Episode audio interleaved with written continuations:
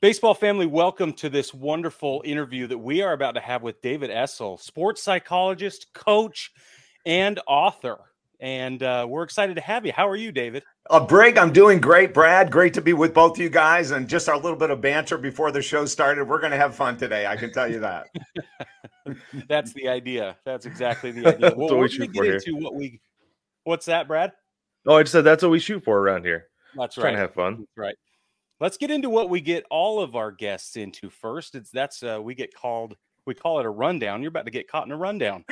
okay. Is it first and second or second and third? I just want to know like what third. Second is we're gonna Oh, I always shoot for second and third is what I'm shooting for here. Higher stakes. Uh, yeah, yes, yes. Stakes. All right. First question for you. What is your quest? Wow, my quest is to lift this world to the highest level of joy, happiness, peace, and success possible. And that's in the world of athletics and outside of that world of athletics. Wow. Thank you for that. Yes.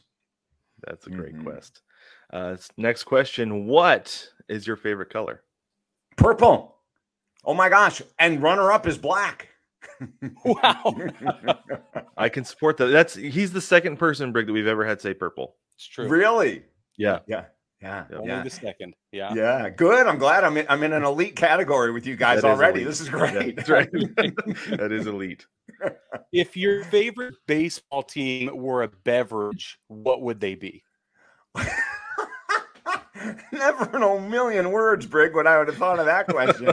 oh my gosh, my favorite baseball team, if they would be a beverage, they would be um, well, it's got to be something really high energy uh, it's got to be something with a lot of pat uh, passion fruit, passion fruit drink. That okay. would be it. Yeah. And who is your is favorite baseball team? You, you know, I have to. I was waiting for you guys to ask this question.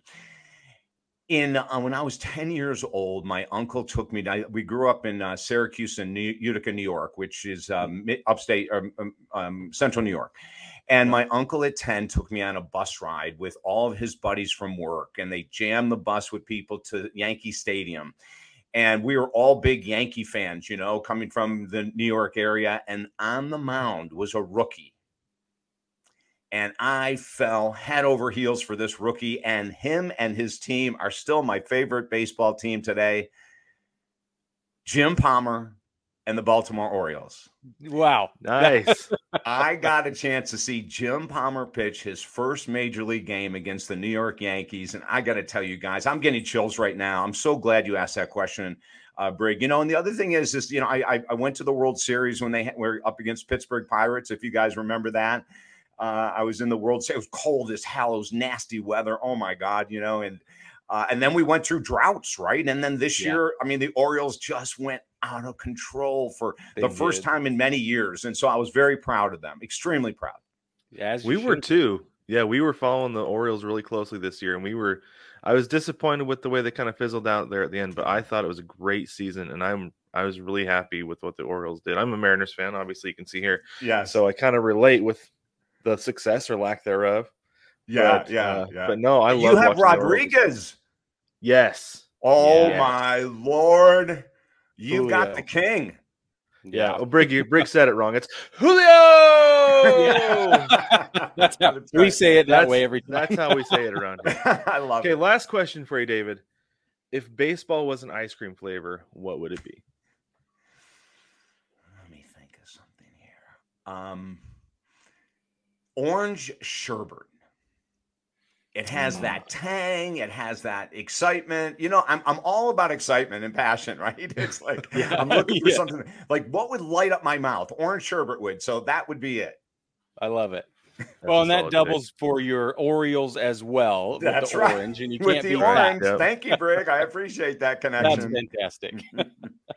okay, so I've got your I've got your book here. Mm-hmm and uh, it's called Mental Mastery and Maximum Performance for Professional Athletes. Take your career and your life to the next level by David Essel. Do you want to explain some of these uh, acronyms at the end, at the back of your name for us?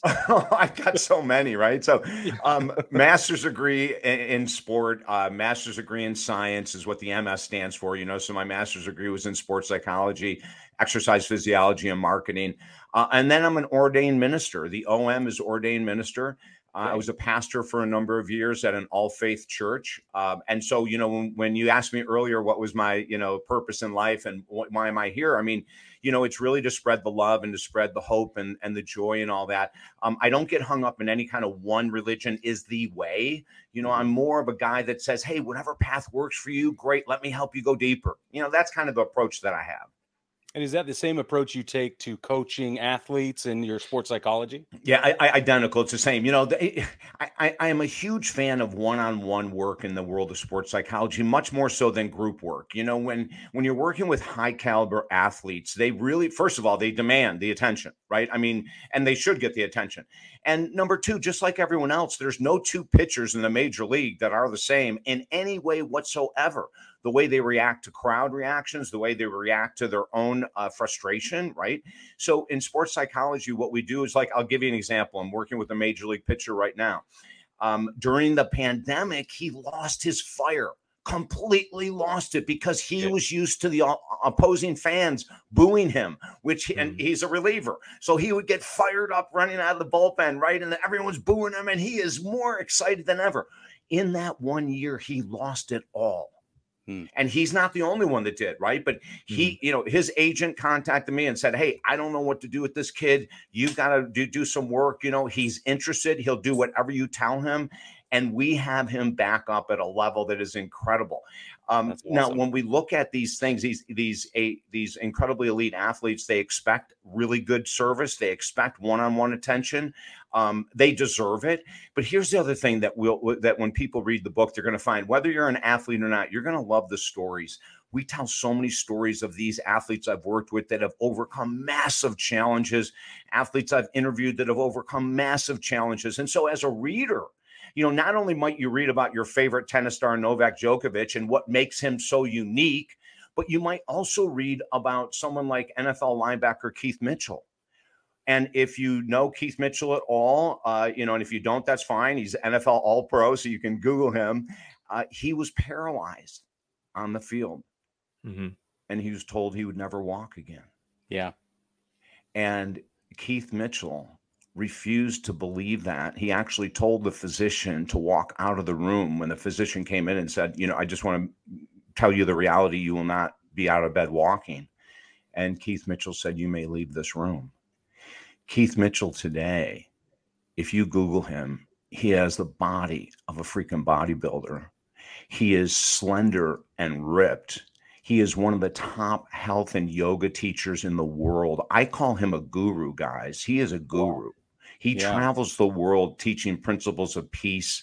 He is an activist for peace. He is an activist for uh, the the anti division in our country racially he will speak up, but he is a quiet, quiet man. You know, what? I've interviewed him so many times. We've become friends. And uh, I said to him, I go, Keith, I go, give me an exciting story of the NFL. You know, this is after we went through all the tragedy he went through, right? Mm-hmm, he said, yeah. you, and I, I, well, let me re- re- go back for a second. I said to him, when you got hit on the field, he was on special teams when he got hit. It was a kickoff. He loved special teams. You know, those linebackers, they'll do freaking anything. They're just insane. Yeah. and, um, and, here's this all pro freaking linebacker going, I want to be on special teams. You know, I want to be on the kickoff. And he got he got blindsided. Um, and that's what created the paralyzation. But he said, I, I said, what was it like when you came to? He said, David, he said, you'll never understand the feeling of 80,000 stands and not one sound. Wow. Yeah. He said, I opened my eyes and realized I was in deep trouble. But, you know, then the story goes on to become one of the most incredible comebacks of all time. But here's something I think you guys will, will, will like. I said to him, I go, How'd you get fired up for the games? Like, tell me something powerful, exciting. He said, Oh my gosh. He said, David, I have that song, Phil Collins, Into the Night. He said, if you, he said, if you know that song and you know that drum roll, yeah, you got it, guys. Yeah, right? oh yeah, oh yeah. You know? yeah and, and he goes, he said, I'm, I'm in the locker room. I'm waiting. The minute that drum roll hits, I'm out through that chute. I'm onto the field, and I'm looking for someone's head. I'm looking for a head already. I'm sure he is, and especially after we've all seen like anybody who's seen The Hangover, you definitely want to punch somebody after that. Yes, so I right. think it works. It adds an extra element to it. Yeah, I think that's a great one. That's fantastic. Yeah. And, and, you know, and you know what's so cool? I mean, you know, being involved with athletes for 43 years now. I mean, I can't believe it's been that long. But they're people too. You know, they're fun. I mean, they're hilarious. They're, of course, extremely driven, you know, which I love because I'm really driven. So I only want to work with people who have that desire to go higher, right?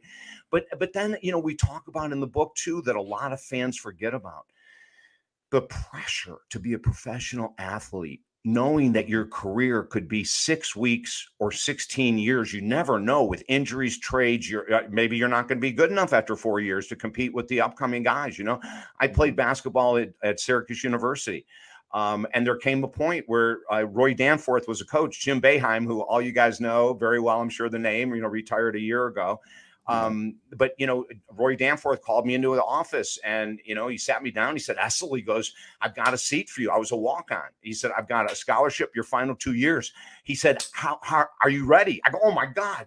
I go, Coach Danforth, I, will do whatever. He said, You'll do whatever it takes, won't you, Essel? Go, Oh my God, yes, coach. You know, like he said, Listen, you've been an anchor. You've been so strong for those two years. He said, But now I need you in a different role. I said, a different role. Okay, now you got my mm-hmm. attention. What does this mean? and then he just laid it out. He goes, Essel, he goes, I want you to take that defensive intensity. You'll get to do your jump shots in practice. Red flag, red flag, red flag. But I want you to take that defensive intensity, and we've got a group coming in that are going to blow your mind. And I want you to put more pressure on them in practice every game before the game so that when they get into the game, it's easy. Are you with me, Essel? Are you with me? Will you join us for the next two years? Now, I will tell you this before you give me your answer you probably will never get off the bench. Are you ready? Do you want to still be an Orangeman? Oh, he was good. That's but, good. You know, it was really good, right? But but you know, athletes come to that point, and I had to come to a point realizing that my talent was not good enough to take mm-hmm. me past where I was. You know, that's just the fact. And so then we have to make a decision. And how many athletes stay way too long? How many athletes stay past their prime? So I had to make it was a tough decision. I was up till 5 a.m. with my roommate, Jake the Snake Jacoby. Love Jake the Snake. And uh, we talked until 5 a.m. And I finally came to the conclusion, you know, that um, work, the school work was always hard for me. I had to work really hard in school and you know, when you're at Division One level, you don't have time for anything. I mean, practices are forever long, and if you're not practicing, you're training, and if you're not training, you're going through something else, right? And I just had to mm-hmm. make a tough decision. You know, one that I still question a little bit today, guys, even though it's been 40 plus 45 years later.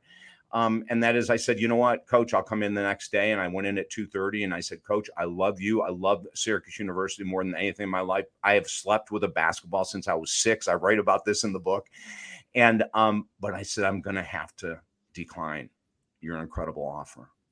I said, I have to commit to school or I'm not going to graduate.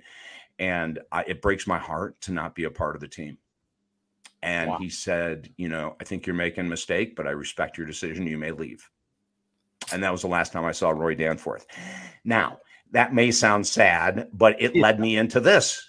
It yeah. led me into right. this career that is so freaking passion filled, guys. I mean, I get to do something and work with people and interview these athletes and coaches and everything that very few people honestly get to do. So I feel really fortunate, you know. And I don't know what would have happened. I mean, I, I never would have made the NBA.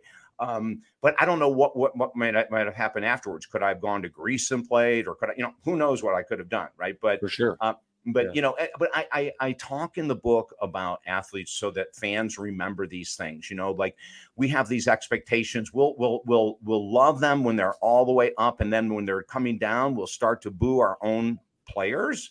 Like, yeah. you know, we have to realize that mm-hmm. these are human beings. They're away from their family 60% of the freaking year. They're away from their children 60 to 70% of the year.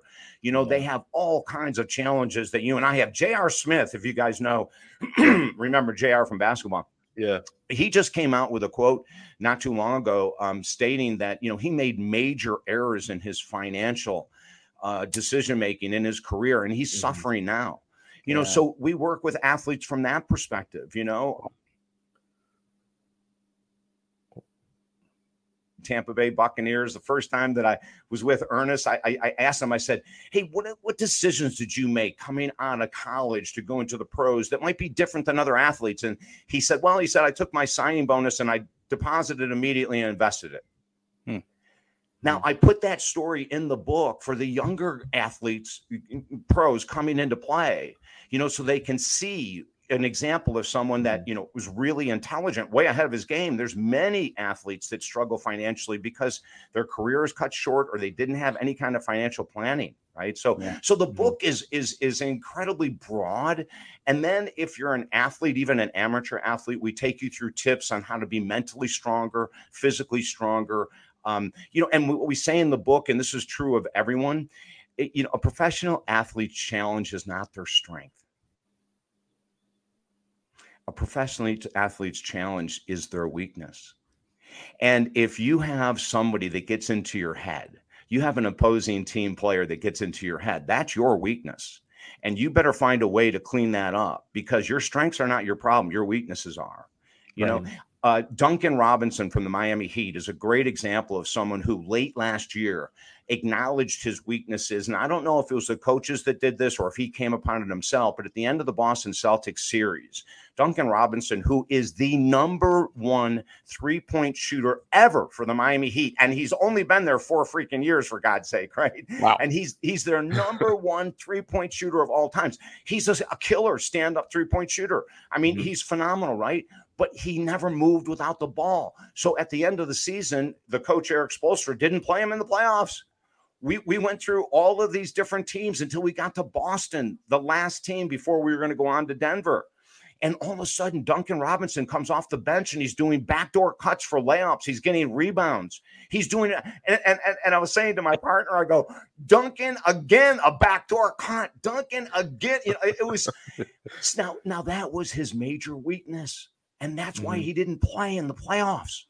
So, you know, we, we do that with all sports, guys baseball, basketball, hockey, football, golf, bowling. It doesn't matter. We even work with BMX riders, for God's sake. It's awesome. And it's all right. the same. Here yeah. it is. Mm-hmm. Right? Here it is. That's awesome. Okay, I have a I have a question. One of uh, a lot of people love the film for love of the game. Kevin Costner pitching in Yankee Stadium, hostile crowd. He bends down to get the sign and he says, "Clear the mechanism." The cinematic universe sort of goes quiet and blurry and everything. In your experience, is that realistic at all? What a dynamic question, Brig. In the probably first six pages of the book, you're going to read a story about a great heavyweight boxer, Deontay Wilder. Yeah. And you're going to read the answer to your question, which I'll give you right now. Yeah. He says he puts so much time into meditation. Now, think about this a heavyweight right. boxer, all he wants to talk about is meditation, sending love. I mean, when you read Deontay, yeah. it's going to blow your mind. You're going to go, This is coming from a heavyweight boxer. Yeah. But this is what he said. The amount of time he puts in meditation allows him that when he gets into the ring, he hears absolutely nothing. He doesn't wow. use the crowd to fire him up. He doesn't use the crowd to do anything. He doesn't even recognize them. So that's a great question, Brig. But I'll tell you something. There are all these techniques that we teach in sports psychology that allow athletes to get to that level. You know, and without, and I'm not the only one that does it right? I mean, there's right. many of us sure. that do it, but without someone from the outside looking in and giving them the tools and tips on how to change this because changing this changes the physical part of the game right? I mean, but it all starts here. You know you That's have right. to admit you have a weakness. And, and, and, let me go back you know and, and and not to use too many basketball analogies but you know when we look at athletes who are using this I think of two people right off the bat. One is Russell Westbrook, one of the most incredible guards who ever stepped on the the the the, the, the courts in my life, and in, in in my life, and I think in the life of basketball. I mean, the, the, the guy is just amazing. He was traded to the Lakers, and he was asked to come off the bench, and he comes off the bench in a fury every game. Yeah, he comes sure. off the bench as if he's starting. He is a leader. You know, people may not like his attitude. They call him cocky. They call him all this other kind of stuff. But I'll tell you what, throw all that crap out the window. He is one of the most professional athletes I have ever seen who never talks back. Who and everyone who who talks about him being on the team will always say he always came into practice high, not like not high high, but you Right. know, excited. now with legal ma- marijuana, we have to be careful about how we're saying all this stuff. Right? but he would come in. Let me rephrase it. Excited. he would come in excited, and then everyone on the team would go. Here's this all pro, and he's working and practice as hard as he is in the games. That's what we want in the world of athletics. There's no prima donna crap. You know, the real athletes are working out in practice. As a matter of fact, going back to Syracuse University, I had uh, my teammates coming up to me constantly telling me to, to give them a break on defense during practice, you know, because it was something that I loved. Um, I had an early coach in life that that did not allow me to shoot until I was able to do certain things on defense. I hated the guy. His name is Larry Miller. I couldn't stand him. He was my coach for the first two years in high school.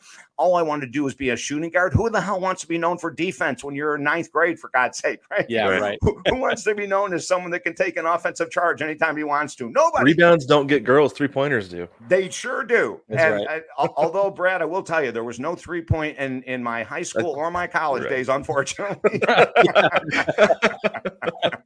I wish I, I wish there was, but Yeah. you know, but, but, sport is supposed to be fun, and we we want it to be fun, but we also want the book to be educational. You know, and I said mm. earlier, whether you're a serious weekend athlete, I mean, we we've worked with a lot of of you know, I'll say older. 30, 40, 60, 70, 80 year old men and women that used to be very competitive that still want to be. And they'll take this book and they'll eat it up. You know, my te- my tennis coach, I have a tennis coach. He took the book and he goes, Oh my God, I'm learning from you. it was hilarious, you know. I love him, but he's the most humble guy in the world, and he'd say that about anything I do. So, you know, he's a sweetheart. But but the world of athletics, as you guys know, you're in it, you're in it really deep. I mean, what, what a better place to be, and what a better place to put our time right now with the world so insane.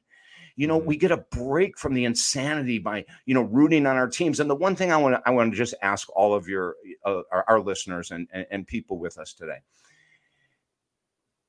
When your star team player has a couple days off or a couple games that they're not at their best, ask yourself, have I ever had a couple bad days in a row in my life?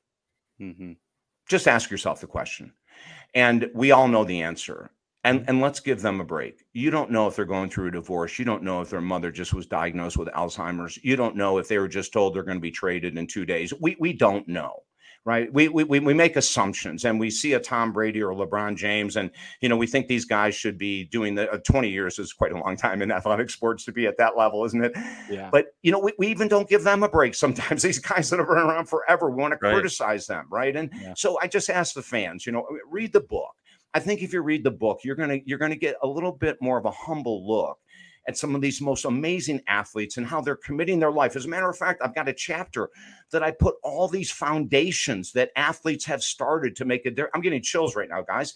Um, the Albert Pujols Family Foundation, LeBron James Foundation, Novak Djokovic Foundation. I mean, it goes on and on and on, you know. And so let's let's let's cherish them for the work they're doing on their sport or their field or their court, and and let's give them a break if they mm. have a couple bad days or weeks or whatever it might be, and always reflect back. Have I ever been in a situation where I wasn't at my best for a couple days? You know, like let, let's get real, and then root them on. You know, Right. root them on, and and and if you're a real fan.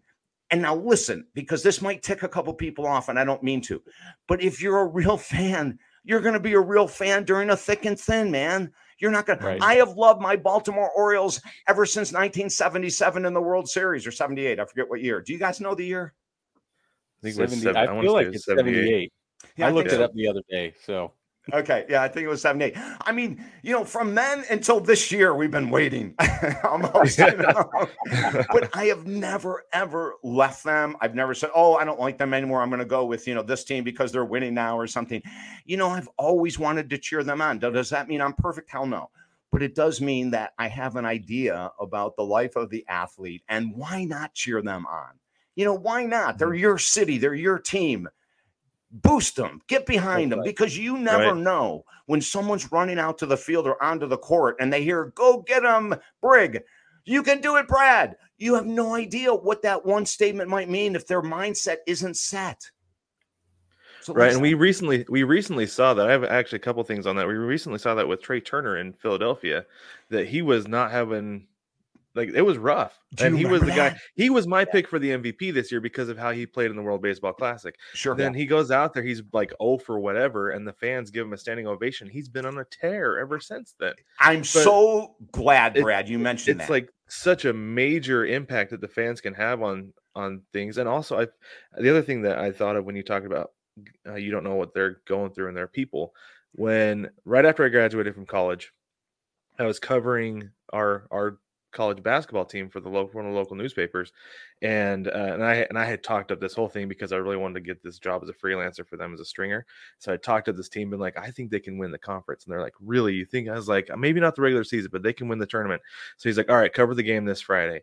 They lost the worst team in the league, and it wasn't close and I was like, "Oh my gosh, like this is ridiculous! Like, what's up with this team?" And then, in you know, the editor for the sports editor for the newspaper is like, "I'm good. I don't think we need coverage anymore." It's like, okay.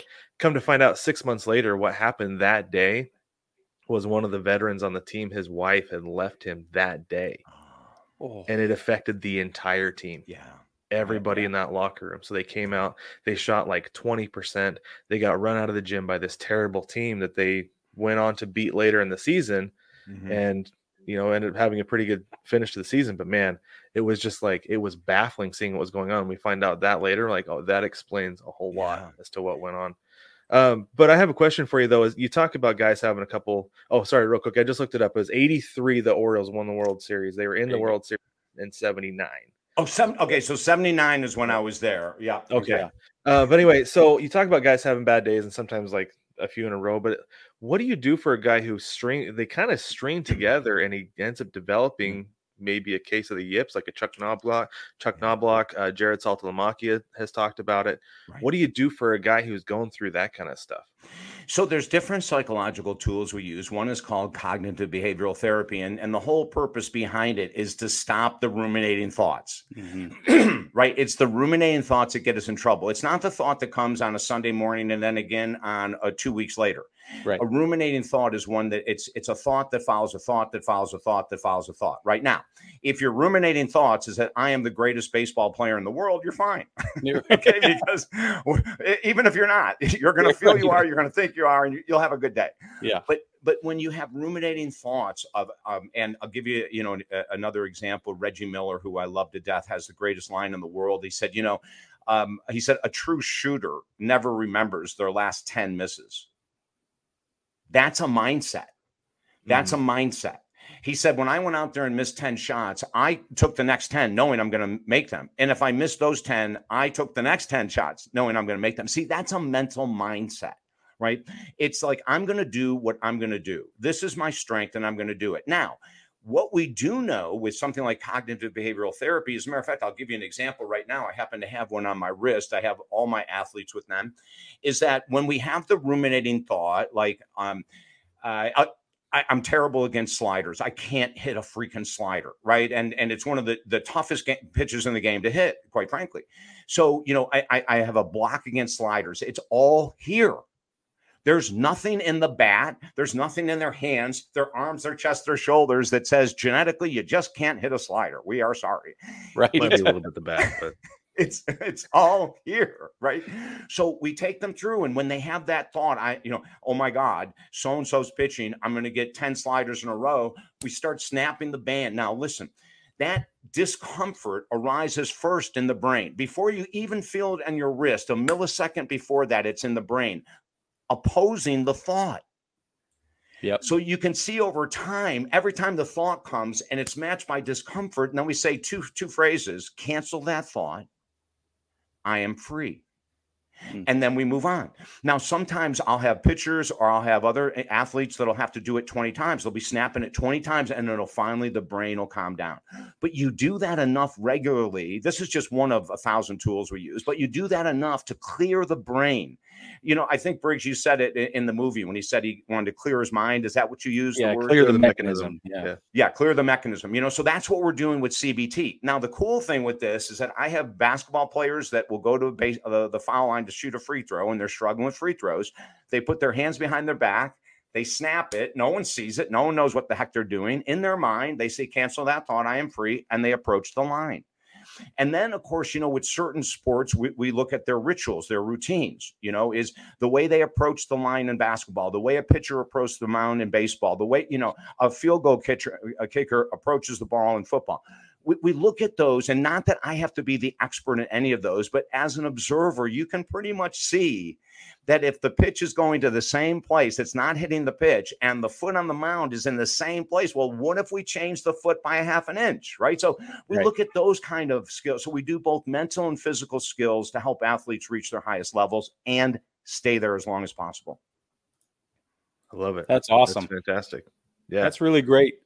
David, we're going to have to have you back on the show. I feel like we've only just skimmed the surface of what is available to talk about here. yeah, Briggs, Brad, there's so much, you know, like I mean, and there's just so many cool people in this world that have come back and overcome massive challenges to return. I mean, we think of the Klay Thompsons, Jamal Murray's, right, of the world. We think of uh, I, am trying to think of um Tommy, well, Tommy John surgery, right? right. I mean, wasn't that one of the most incredible things that ever happened in the world of baseball? Yeah. Mm-hmm. Oh my lord, you know, and and uh, and even though you haven't asked the question, my very first baseball incredible love was Sandy Koufax. Oh my, perfect, absolutely. God. Yeah. You know, I was a left-handed pitcher. I glued into him at about mm. seven. Oh mm. my God, he's lucky he didn't live on my street. That guy, I would have been wrapped around his leg every step he took. He wouldn't have been in the grocery store without me wrapped around his leg. I just thought he was the world, you know. Yeah. So, but you know, we we we have we Briggs and Brad, we can talk anytime you want. I love this. You guys love it. We're a great team here, the three yeah, of us, nice. and so whenever it works, just let us know. That's for awesome. sure. We, tell us where we can find your book. Yeah, and as a matter of fact, right now you can get the audio book free at our website. So this is exciting stuff. Go to talkdavid.com. T A L K David, talk David, because it's all I do all day long is talk. So it's an appropriate website. Yeah. Uh, go to talkdavid.com. Uh, there's actually three other of our top selling books you can download for free. And then you can get the Audible for this one Mental Mastery and Maximum Performance for Professional Athletes. You can get the Audible absolutely free at the website, talkdavid.com. Listen to it. You'll hear my story of meeting Moses Malone for the first time. I was around 15, 14 years of age. Uh, Earl Monroe, the basketball player, Earl the Pearl. You know, I've got so many stories in there about people. Greg Louganis, you're going to read wow. a story about Greg Louganis. You're going to go, "Are you kidding me? He did that?" wow. You know, so it's, it's fun stuff. It's fun stuff. That's terrific. awesome. Love it. And again, that's mental mastery and maximum performance for professional athletes. Take your career and your life to the next level. David, again, thank you so much for joining us. We really appreciate it. It's a fantastic conversation. Yeah, Brad Briggs, you guys are great. You're great hosts. You're fun to be with. And so you're very welcome for my time. And thank you for inviting me. We'll do it again, I'm sure. That'd be great.